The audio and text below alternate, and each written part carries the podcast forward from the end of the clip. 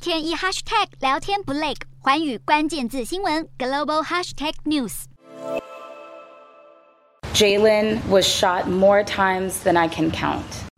美国俄亥俄州大批民众走上街头，不满手无寸铁的非裔民众竟然遭到了警方乱枪击毙。认定对方不合作，让警察卯起来追捕。事情就发生在六月二十七号，二十五岁的非裔男子沃克因为涉嫌违反交通规则，遭到了警察拦截，但他拒绝配合，驱车逃离之后，现场员警驾驶巡逻车追捕，并且开枪把对方逼下车，并且一度试图用电击枪来制服对方，但是没有成功，最后徒步追捕来到了一处停车场。尽管警方第一时间声明，在追捕过程中发现沃克的车中有枪，但是没说的是，最后员警共向他开了九十多枪。当时手中没有任何武器的沃克，全身上下至少中了六十枪。It's very emotional, and it's like deja vu. And every time you turn around, you're seeing it on TV, you're seeing it, but until it hits home, that's when it's so bad. 而三号，当局释出远景密录器影像之后，更引发舆论沸腾，群情激愤，痛批沃克的遭遇根本是屠杀。眼见连日有上百名的示威者游行抗议，让案发地俄亥俄州的亚克朗市市长连忙取消了美国国庆独立日的庆祝活动。美国职篮 NBA 球星小皇帝詹姆斯也在推特发文表示，正在为自己的家乡祈祷。当局表示，涉案的八名远景目前已经停职，